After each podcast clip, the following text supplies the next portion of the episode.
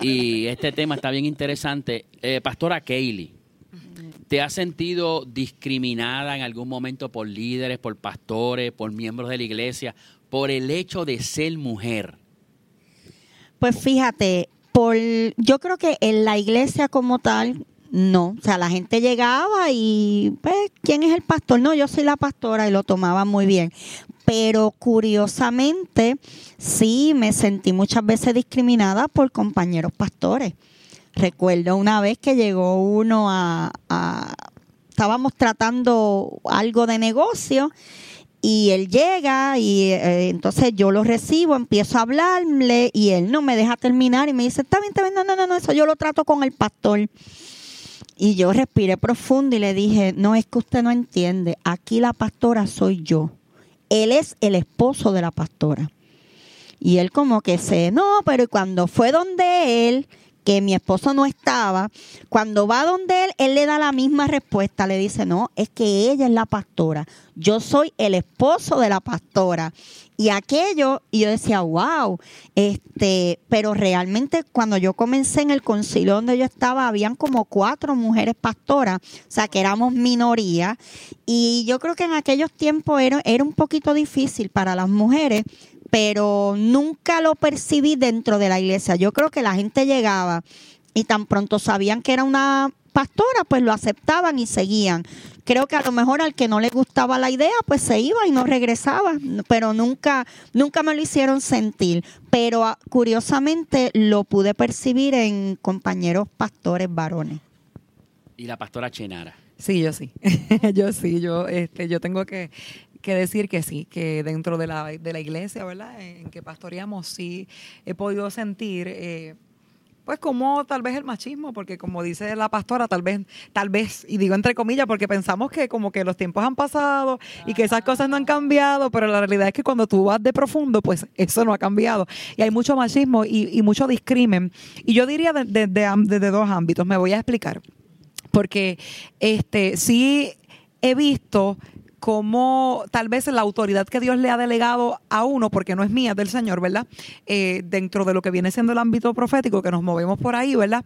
Eh, el Señor te entrega una autoridad que, no eres tú. A veces uno está hablando y yo digo, Dios mío, que, no soy yo. Es algo que, tú sientes una fuerza por dentro que tú sabes que es el Señor. Entonces, al, a las personas tal vez ver que eso está fluyendo en una mujer, eso, eso tiende, ¿verdad?, a, caer mal. Y hubo momentos en los cuales hubo, hubo situaciones en los que tal vez si me decían las cosas a mí, pues me ignoraban y se las decían al pastor y entonces, y, había una molestia y un roce y también hubo unas situaciones en algún momento por causa del machismo.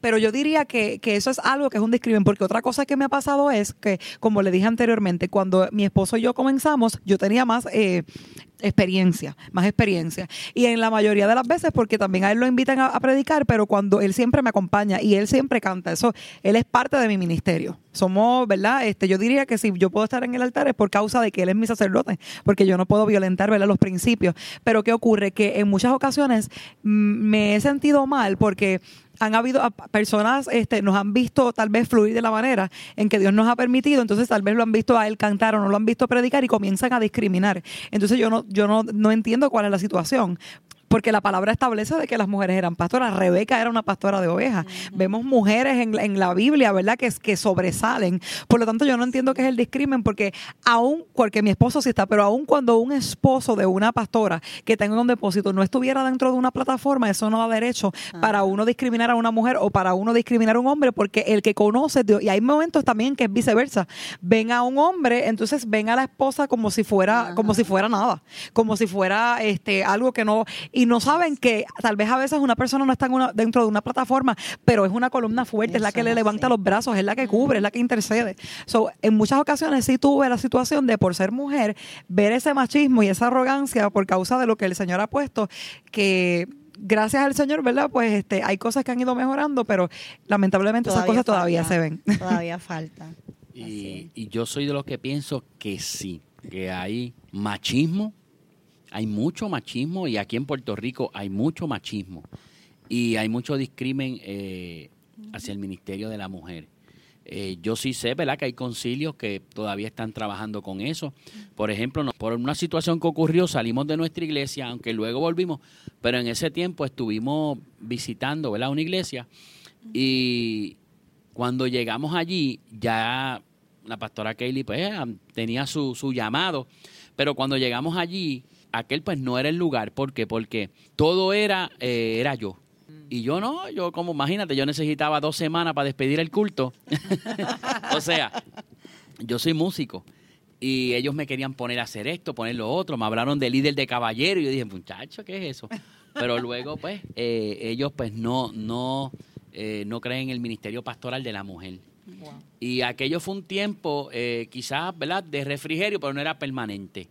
Luego de ahí, pues volvimos, ¿verdad? y ahí fue que, de ahí entonces fue que volvimos a nuestra iglesia y después ahí fue que salimos. Pero sí tengo que decir que hay mucho machismo.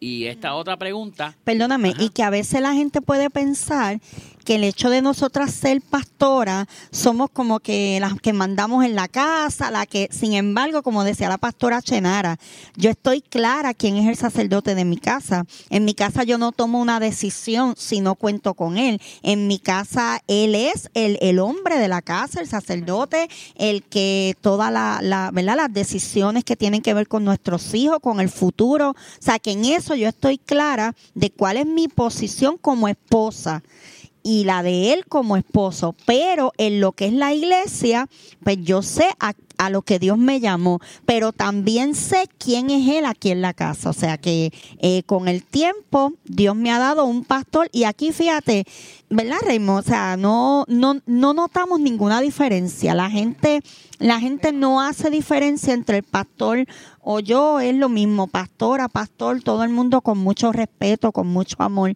Yo creo que si hubiese alguien en algún momento que no lo entendía, pues simplemente se fue y no regresó, pero tampoco no los hizo sentir como que... Así es. Esta pregunta, ¿verdad? Viene, viene pegadita de esa. Eh, ¿Cómo ustedes pueden lidiar con esta idea eh, de, de hoy día? Y esa en Facebook, esa es la orden del día yo le he visto, de que no puede haber mujeres pastoras, aunque la, aunque la verdad la pastora Chenara tocó eso ahorita, pero sí eh, yo he visto posts, honestamente, denigrando, denigrando a mujeres, y hoy día pues yo entiendo que las redes sociales bien utilizadas pues son una herramienta tremenda, pero mal utilizadas para difamar y es triste ver cómo gente en las mismas iglesias utilizan los videos, montan los videos para difamar. Y, usan la palabra. Y usan la palabra, exacto. Entonces, ¿cómo ustedes, como, como mujeres pastoras, eh, porque yo he escuchado que no, que no hay pastoras en la Biblia, que no hay esto, que no hay lo otro. Sin embargo, cuando uno entra y profundiza, encuentra que hubo mujeres que estuvieron con Pablo, que estuvieron ahí mano a mano. ¿Cómo ustedes bregan con eso? Pues mira, como yo dije anteriormente, Rebeca fue una mujer que fue pastora de ovejas, ¿verdad? Este, cuando estudiamos a profundidad, las mujeres que, o sea, quienes financiaron el ministerio de Jesús fueron mujeres. Pero si hay algún, si hay una mujer con la que yo me identifico, este, en la Biblia, y de hecho Dios siempre me ha llamado, es con Débora. O sea, cuando hay alguien que me viene a decir, no, no, no, perdóname, la palabra habla acerca de Débora y la palabra dice que ella era esposa de Lapidot. Y de hecho, en ningún momento, que no es mi caso, porque como yo le dije, o sea, aquí la pastora no soy yo solamente yo, el llamado es de los dos. Y gracias a Dios, los dos lo trabajamos. Pero si hay en algún momento en el cual un hombre no está dentro de una plataforma, la palabra establece que Débora era una mujer que era esposa de Lapidot. Y en ningún momento se ve, ¿verdad?, a Lapidot, ¿verdad?, ejerciendo, sino que Débora era la mujer, era jueza, era profeta. Y cuando, y era más, yo podría decir, hasta me atrevo a decir que era pastora, porque cuando tú te vas al cántico de Débora, en el capítulo 5 que dice, las sendas estaban distorsionadas, todo estaba mal hasta que me levanté, hasta que yo, Débora, me, me levanté y me levanté como madre. O sea, no es como, como madre, que es un pastor. Un, una pastora o un pastor es como un padre espiritual. O sea que no importando si las personas todavía quieren tergiversar las escrituras o, como ese refrán que dicen que cogen un verso y lo sacan fuera de contexto para formar un pretexto, ¿verdad? Eso no es lo que la palabra me establece. La palabra me establece que había mujeres que gobernaban, que había mujeres de reino, que había mujeres, ¿verdad? Que tenían la capacidad y que en algunos, y no es que, porque los principios no se violentan, tengo que volver a repetir, pero que independientemente estuviera un hombre o no, no significa que se violenten los principios, pero la figura para la mujer desde el Antiguo Testamento y para Jesús siempre fue muy importante. Y cuando buscamos en la escritura, eh, precisamente hace unas cuantas semanas eh, toqué eso en la predicación, eh, dice que Débora, fíjate qué interesante que yo busqué varias versiones, dice que Débora gobernaba dice que era ella gobernaba en Israel. O sea que no era cualquiera, Débora. Pastora Kaylee. No, realmente no, no hay mucho que añadir, pero realmente yo a esas cosas, yo personalmente a esas cosas no le doy casco porque yo sé quién me llamó. Yo sé quién me llamó y yo sé el momento en que sentí ese llamado y si Dios me llamó, pues Dios me respalda y realmente no nunca he entrado en esa dinámica, pero realmente sí, la Biblia habla de muchas mujeres y como dice la pastora, muchas mujeres tal vez no se mencionan, pero sabemos que en el ministerio de Jesús había mujeres. Yo soy de las que pienso que habían hasta discípulos que eran mujeres. O sea, la Biblia menciona siempre los doce, pero sabemos que había mucha gente con Jesús acompañándolo en su ministerio y lo más importante de esto es que también vemos a Jesús en la Biblia siempre dándole un trato especial a la mujer. O sea, Jesús nunca trató a la mujer como lo trataba en aquel tiempo, sino que él siempre le dio un trato. Y con eso él nos demuestra ajá, que, que esto es simplemente para el que quiera. Y vemos en la Biblia también muchas veces cuando un hombre no se levantaba, ¿a quién, quién se levantaba? Una mujer. O sea, cuando un hombre no hacía lo que tenía que hacer, Dios levantaba a una mujer. Y yo creo que en este tiempo y en esta generación, Dios ha levantado tantas mujeres pastoras, mujeres evangelistas, mujeres profetas, mujeres. ¿Por qué? Porque muchos hombres están entretenidos y no están haciendo lo que Dios los llamó a hacer. Y Dios, ok, Dios te va a dar tu espacio, pero en lo que tú te decides, Dios va a levantar a otro. Y si tiene que ser una mujer, así será. Así será. Y ahora voy a, eh, eh, quizás esta pregunta no estaba y me surgió ahora. ¿Ustedes creen que hay feminismo en la iglesia? Porque yo tengo mi opinión. Ustedes, ¿qué ustedes piensan? ¿Qué ustedes piensan? Pastora Kaylee. Hace poco la iglesia se reía porque yo estaba, yo estaba en la prédica, comencé a hablar de eso y yo le digo, mira hermano, a veces uno va a estos retiros de mujeres o a estas actividades de mujeres donde tú eres una guerrera, tú eres cabeza, tú no eres cola. Y yo le decía relajando a la iglesia, hermano, mira, uno llega acá, uno llega a la casa y le dan ganas de meterle un bofetón al marido porque después de uno estar tantas horas escuchando, bla, bla, y realmente realmente eso, eso es algo eso es algo bien delicado, porque la Biblia dice que Él es cabeza del hogar. La Biblia dice que la mujer se somete a su marido. Ahora, ¿Cómo se somete la mujer al marido? No es por violencia, es por amor. O sea, cuando ese hombre ama a la esposa, cuando ese hombre la cuida, cuando ese hombre, como el esposo que yo tengo aquí, que puedo hablar de él, que es un hombre, mira, ese hombre estuvo conmigo en los dos partos de mis hijos desde el momento cero hasta el momento que, nacieron los, los, bebés. Siempre cuando estoy en mis enfermedades, él está ahí. Cuando te, entonces, cuando tú tienes un hombre que te cuida, que te protege, que te ama, entonces es fácil someterse, porque ahí no hay violencia, ahí no hay, nadie me está pisoteando, nadie me está denigrando, él me está amando, él me está cuidando, él me está protegiendo y yo me someto a él. Así que realmente hay que tener mucho cuidado, hay que tener mucho cuidado con estos mensajes distorsionados y que las mujeres piensan, no, que yo valgo y yo lo puedo hacer todo. Bueno, la Biblia es clara hablando de la posición del hombre, ¿verdad? En ese sentido, y si la Biblia dice que es cabeza del hogar, es cabeza del hogar. Y la pastora Chenara. No, yo estoy completamente de acuerdo con la pastora Kaylee. El feminismo es una cosa, yo no soy feminista. Yo soy de las que, yo sí creo que la mujer tiene un valor. Yo sí creo que la mujer no es pisoteada, pero eso de que, o sea, es que tengo que volver a repetir lo mismo. Los principios no se violentan. Entonces, el problema es que si yo me voy a parar en un altar a decir que si yo soy una leona, que si yo soy esto, que si soy lo otro, pero en mi casa yo no estoy en orden. Eso es así. se supone que yo siga el orden que la palabra me habla Y está bien que yo entienda que soy una guerrera, porque la palabra establece desde, desde Génesis 3, ¿verdad? Que el conflicto entre la mujer era con la serpiente, o sea, no era con el hombre, o sea, la mujer es la guerrera, eso no hay ningún problema, pero, el, pero yo tengo que entender como mujer que el hombre es el sacerdote y quien lleva la presencia de Dios, porque que hace el sacerdote, el sacerdote lleva el arca del pacto, ¿verdad? Entonces yo tengo que sujetarme, claro está, y, esto es un punto que, quiero, me gustaría, ¿verdad? Este, aunque no estamos en, eh, trabajando con, los matrimonios, ¿verdad? Pero es, importante, ¿verdad? Porque también he tenido la oportunidad de hablar en muchas ocasiones como, como es con mujeres, ¿no? Y entonces, este, y es hermoso cuando tú puedes recibir de parte de tu esposo amor, de parte de tu esposo cuidado, ¿verdad? Porque mi esposo es muy cariñoso, es muy bueno. Pero ¿qué ocurre? Cuando hay mujeres que, que, también están mal distorsionadas en su cabeza porque el esposo las maltrata eh, verbalmente y no es que yo me tengo que sujetar. O, por ejemplo, el esposo me está, me está trayendo a la casa cosas que no están bíblicamente, o sea, que yo no las puedo aceptar, pero como él es mi esposo. Entonces, por eso es que es necesario que nosotros escudriñemos la palabra. La Biblia dice escudriñar las escrituras porque ellas hablan acerca, o sea, ellas nos abren el entendimiento. Entonces, la palabra me establece que el hombre es cabeza del hogar, pero yo tengo que entender de que antes de que él sea mi cabeza, su cabeza es Dios. Entonces, ¿qué ocurre? Si mi esposo no está sujeto a la obediencia y, y alineado a la palabra, pues entonces yo me voy a sujetar a lo que dice la palabra eso sí, como siempre digo cuando hablamos de mujer, cuando voy a predicar a las mujeres o cuando hablamos a, los hombres, independientemente él se merezca el respeto o no, la palabra me dice que yo le tengo que respetar. O sea, que el hombre ame a su esposa y que, y que la mujer respete a su marido. O sea, se lo merezca o no se lo merezca, sea bueno o sea malo. A mí Dios no me dice, si él es bueno, respétalo. No, la palabra me dice que yo tengo que respetarlo. Y de hecho, con mi conducta, yo puedo ganarme a mi esposo. Así es. Esto es como cuando la palabra dice honra a tu padre.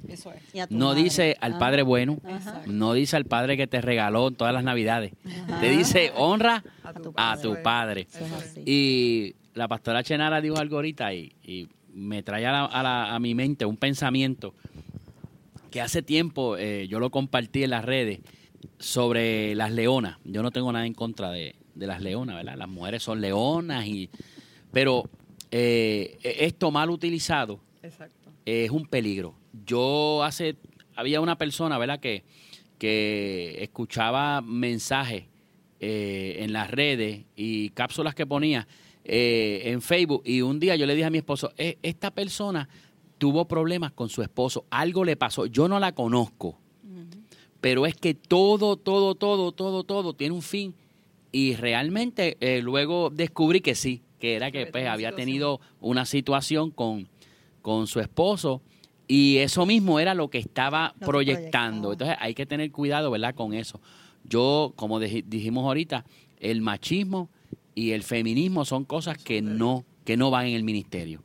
Ahorita me llegó también este pensamiento, eh, cuando a veces uno dice, y quizás no tiene que ver con esto, pero fue que me llegó, eh, a veces uno dice, eh, somos leones y somos leonas y somos esto y lo otro. Cuando tú vas a, buscar, cuando tú has visto un lobo en un circo?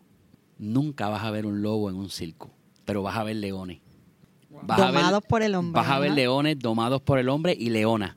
Pero cuando vas a ver un lobo? Nunca. Y eso es una asignación que yo me tomé. O sea, que ahora somos lobas. Eso fue, eso fue una asignación que yo me tomé porque, ¿sabes qué? El lobo, si tú lo metes en un circo, se adueña de todos los animales y, a la larga va a salir su, su, inteligencia y su naturaleza. Por eso es que no hay lobos en los circos. Y a veces nosotros hablamos, ¿verdad? Sí, somos esto y somos lo otro, pero, pero una vez se tiene que tener cuidado. Eso, eso es una parte, eso es una parte, ¿verdad? Aquí con, ustedes. Eh, las redes sociales. Hoy día, ¿verdad? Eh, las redes sociales eh, también yo tengo mi opinión sobre las redes sociales. Eh, no lo voy a decir ahora, quizá la diga ahorita al final. Pero ¿cómo ustedes eh, bregan, ¿verdad? Con lo que son las redes sociales. La pastora Kaylee. Ay, Dios mío. Bueno, a mí las redes sociales no, no me gustan mucho. Este, pero es parte de lo que se mueve ahora, ¿verdad? Y esta generación que nos ha tocado, ¿verdad? Pastorear. Eh, yo realmente tengo mi Facebook, pero no, no tengo Instagram, no tengo esas otras que hay por ahí. Este, pero yo utilizo mi Facebook como algo personal. O sea, no, no soy de poner prédica, no soy de poner video, yo soy de las que digo, no sé si es, ¿verdad? Esa es mi opinión.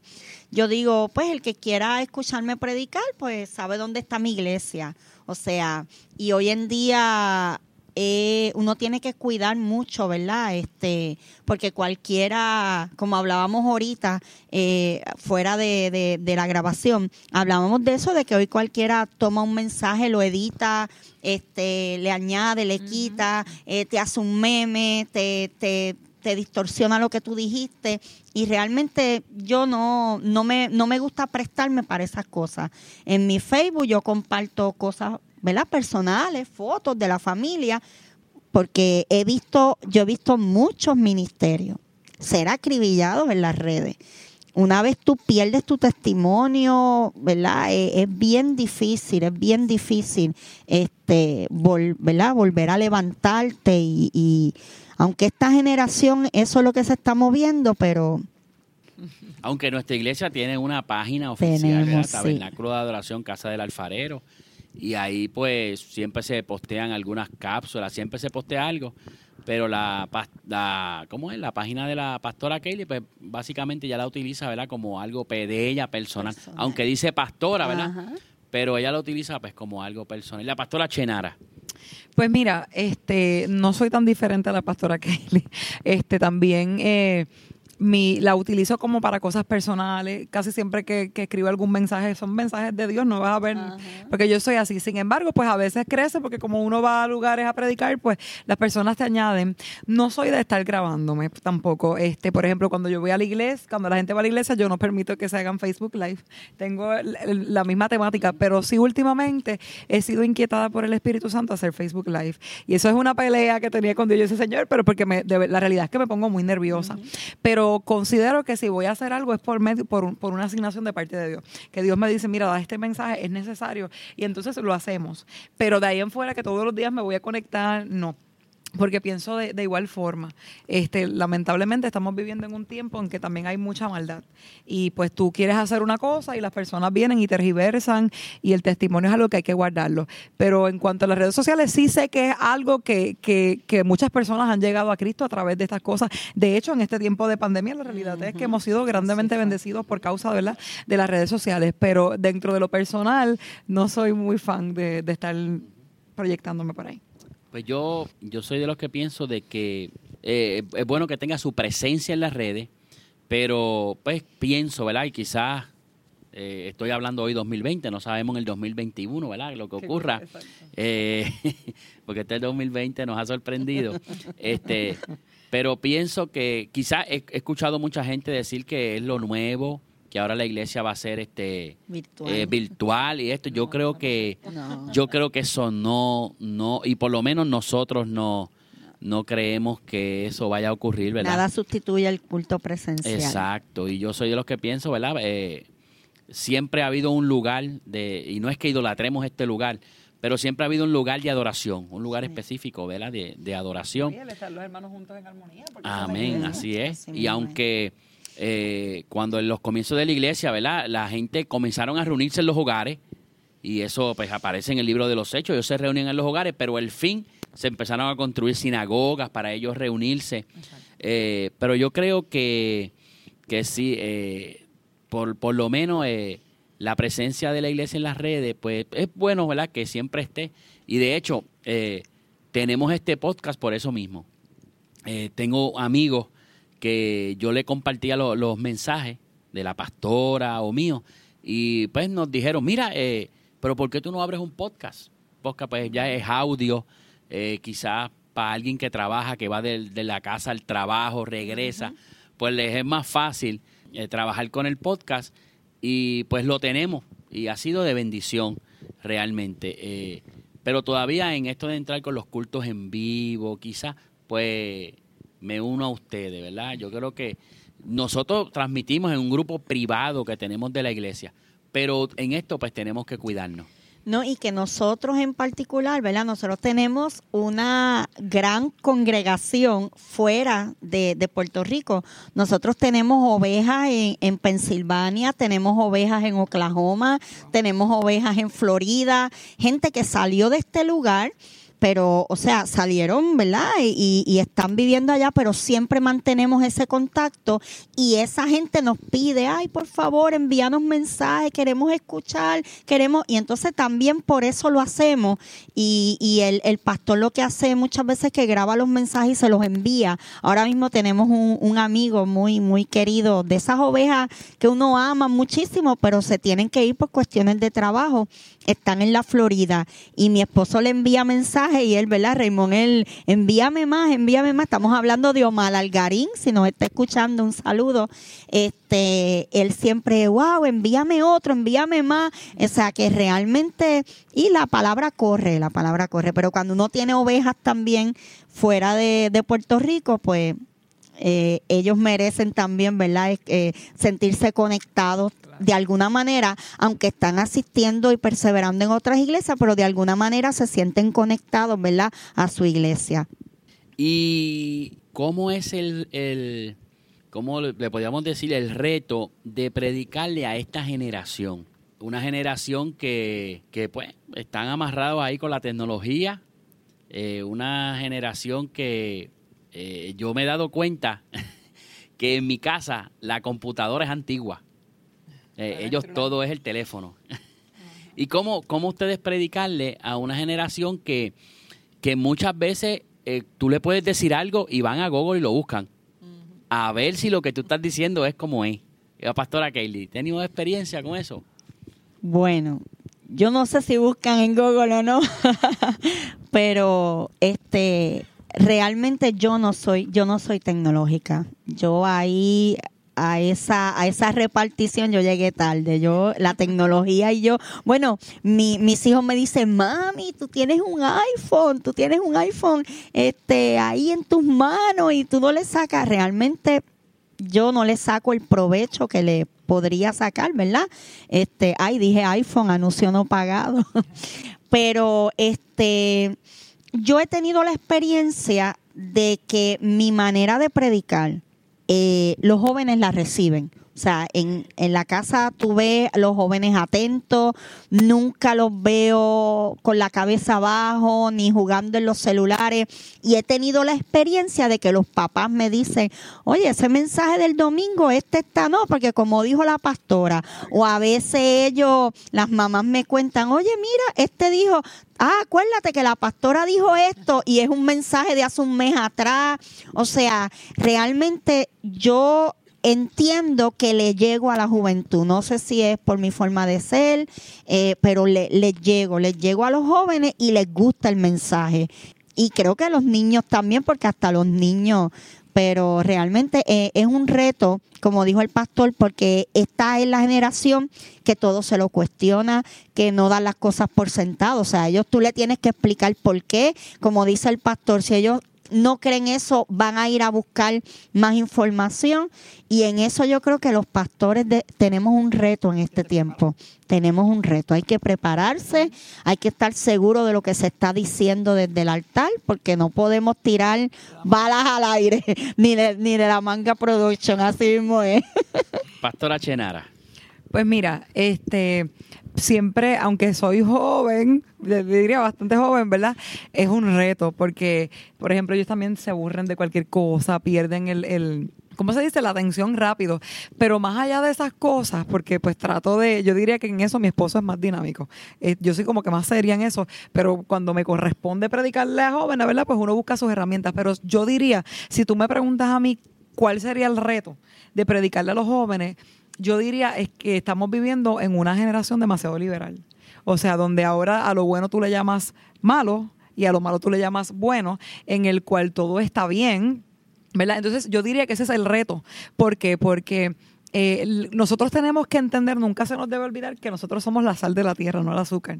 Entonces, lo que a veces las personas lo que quieren escuchar es, eso mismo, es dulcecito, es masajitos en el corazón, pero es que la palabra siempre viene para confrontar, para alinear y para darte esperanza. Entonces, yo diría que el reto sería cómo predicarle a personas que son de, de, de cervix dura. Y oye, aunque siempre a veces pensamos en los jóvenes, no solamente los jóvenes, aún los adultos se incluyen dentro de esto, ¿no? ¿Verdad? Pero e, ese reto de que yo no voy a cambiar el mensaje, de que yo no lo voy a vender, ¿verdad? De que no importando cuando la generación está diciendo una cosa, eso no es lo que establece la palabra. Y yo me quedo firme en lo que dice la palabra, ¿ves? Entonces, este yo diría que es eso, hacerle entender de que todo me es lícito, pero no todo me conviene. Por ejemplo, un tema importante en cuanto a, la, eh, a los jóvenes es cuando se toca la sexualidad.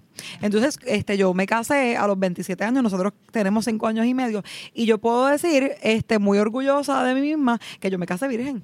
Entonces, este, yo que yo cuando yo utilizo eso a mi favor.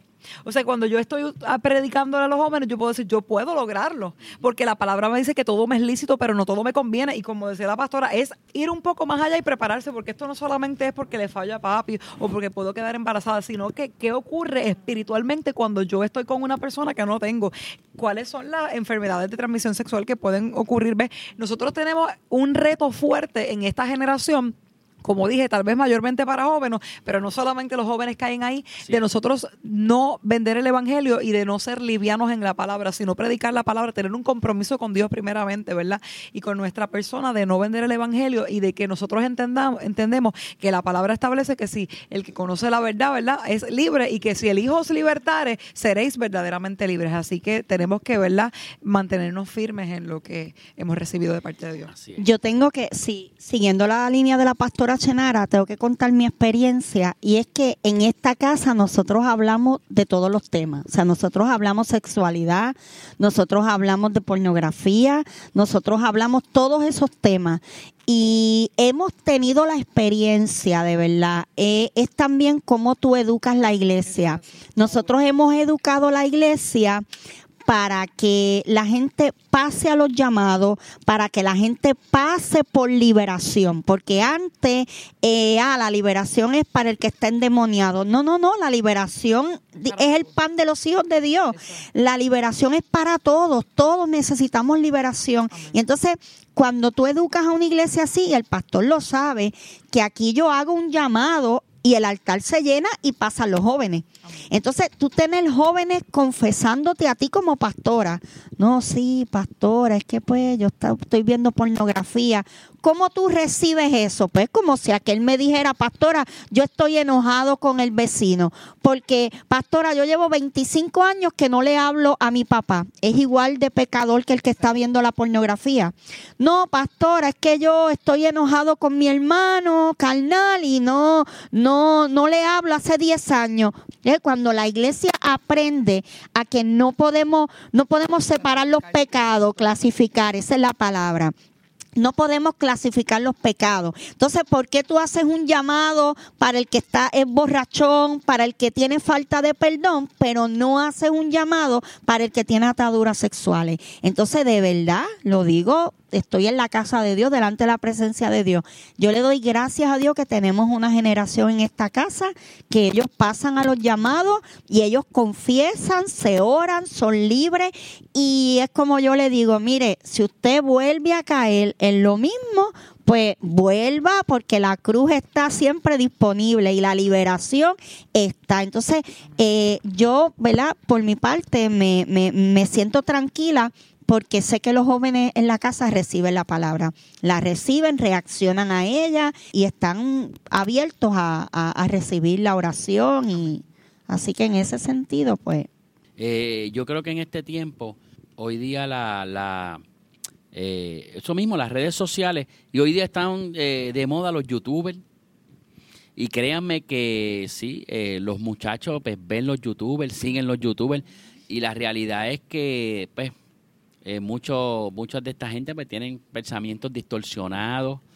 Eh, y nosotros que tenemos jóvenes en, la, en nuestra casa, pues a veces por las noches cuando estamos ahí en la cocina, ¿verdad? Buscando, eh, ellos vienen y salen temas. Y ahí uno, uno está alerta que ellos están escuchando y realmente en, este, en este tiempo es bien difícil poder trabajar con los jóvenes y, nosotros lo podemos decir porque nosotros fuimos pastores de jóvenes hacen ya 11 o 12 años atrás. Y realmente hoy día eh, es bien difícil y si uno no está eh, más o menos a la par con lo que ellos están viendo, con lo que, con lo que hay, con lo que se está moviendo en las redes, pues es sumamente eh, difícil uno poder trabajar con eso. Uno de los temas que hoy día está por ahí a flor de piel es esto, ¿verdad? De, pues, de los transgénero, de, eh, y todo siempre redunda en que hay que tener tolerancia y hay que amarlo Y hay- y no menos y odio. esto y lo otro. Y nosotros no tenemos problemas con el amor. Exacto. Aquí no tenemos problemas con el amor. Lo que pasa es que hay cosas que, que a la luz de la palabra pues son de una de, de esta manera No y, y eso no se puede quebrantar. Es. Pero hoy día pues predicar y yo quiero hacer esa pregunta a ustedes, no sé si en algún momento ustedes han tenido la oportunidad de tener que predicar teniendo en la congregación a una o dos personas que por X o Y razón llegaron ese día a la iglesia, así sea porque vinieron a presentar un niño y ustedes han tenido que dar el mensaje como ustedes siempre lo dan. La pastora Kaylee. Sí, así mismo ha sido. Y yo lo hago porque la Biblia dice, conoceréis la verdad y la verdad te hará libre. Y el Espíritu Santo es el que hace la obra. Eh, yo escucho muchas veces, pastores, no, que el amor, sí, nosotros predicamos con amor, pero predicamos la verdad. O sea, aquí no estamos odiando, estamos amando, pero la palabra es la palabra y no la podemos vender. Así que con amor se predica la palabra y yo sé, aquí han- hemos tenido ese caso y la gente se va tranquila, se va contenta y me encantó mucho el culto, me gustó. Aquí estamos a la orden, besos, abrazos, pero no vamos, no vamos a vender la palabra. Nosotros no vamos a cambiar lo que hemos aprendido, aunque el mundo cambie, aunque lo que se esté moviendo, pero nosotros esta verdad no la podemos vender. ¿Y la pastora Chenara ha tenido esa experiencia? Pues mira, te iba a decir que no, pero sí me recordé que sí, porque había una compañera de, trabajo de mi esposo, este, en uno, en uno de los trabajos que él estuvo, que él la invitó, y estábamos hablando específicamente de, de Segunda de Corintios, las fortalezas mentales. No me ahora no recuerdo si es el 10 o el 4, pero este, pues la realidad es que la palabra que, el- Dios me da siempre es bastante ¿verdad? fuerte, confrontativa. Y pues yo prediqué, ¿verdad? Lo que Dios me dio.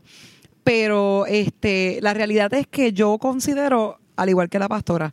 O sea, el, el secreto está en que yo en, que yo le haga entender de que la palabra dice que los mentirosos no van a ir al reino de los cielos, pero tampoco los que practican, ¿verdad? El homosexualismo y el lesbianismo. Entonces, es eso, porque es que el problema es una agenda oculta que ha querido distorsionar, porque aquí en ningún momento se está odiando a nadie, porque a una persona que tal vez no tiene la misma preferencia sexual, esa es la palabra correcta, pues yo no tengo por qué echarlo fuera, porque es que él es tan pecador como yo, porque todos de alguna manera pecamos, lo único que tal vez pecamos de una forma diferente.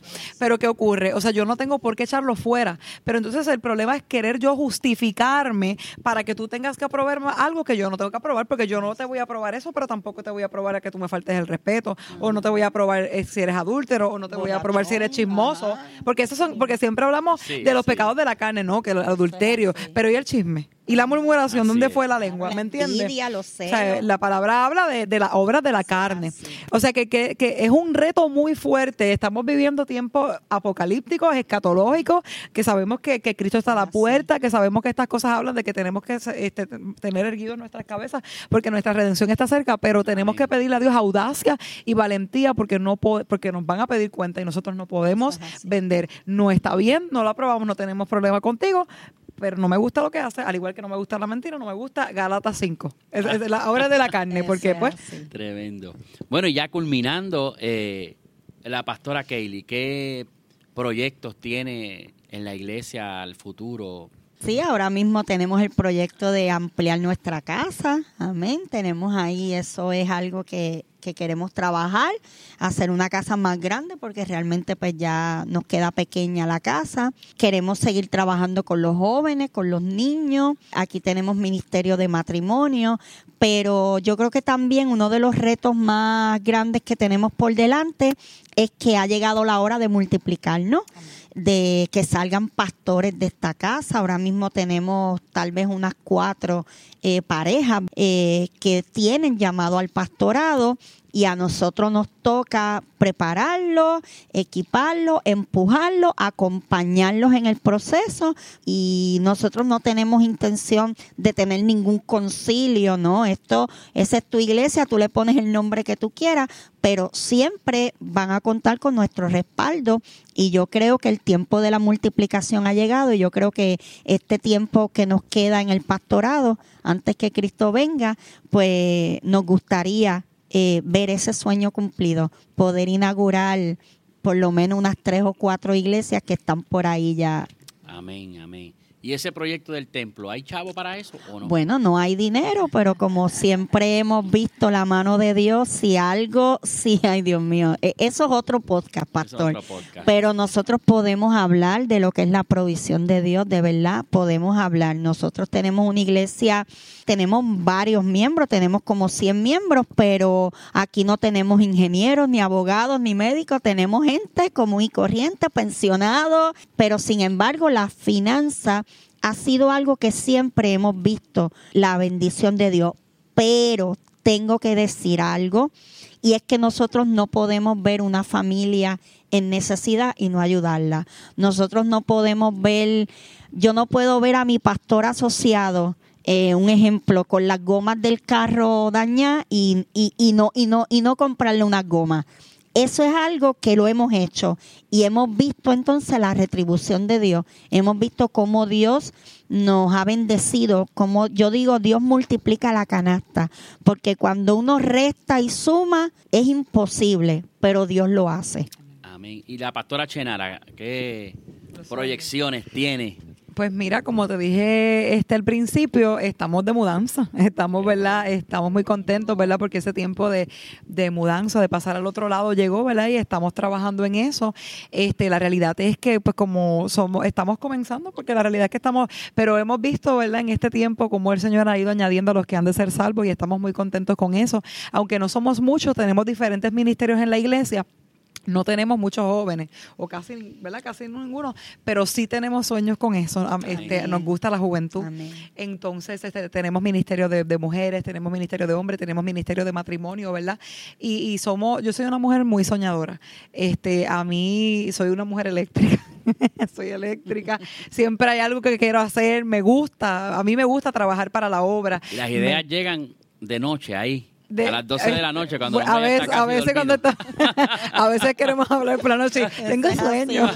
Pero este pero la realidad es que, que soy eléctrica y me gusta hacer muchas cosas. Me gusta lo que viene siendo la vida espiritual en la iglesia. Me fascina hacer retiros. Me- yo soy de las que creo que todavía nos retiramos ayunamos vigilamos y oramos. Y, y verdad este proyecciones seguir verdad levantando la vida espiritual de la iglesia. Este nos estamos verdad mudando este y, queremos verdad que Dios añada también jóvenes a la casa para seguir este haciendo diferentes sueños que el Espíritu Santo ha puesto en nosotros Eh, ahora que ella habla de eso, me, me, me viene a la mente que lamentablemente en este tiempo muchas iglesias han optado por dar dos cultos a la semana, el culto del domingo y un culto a la semana parecido al del domingo.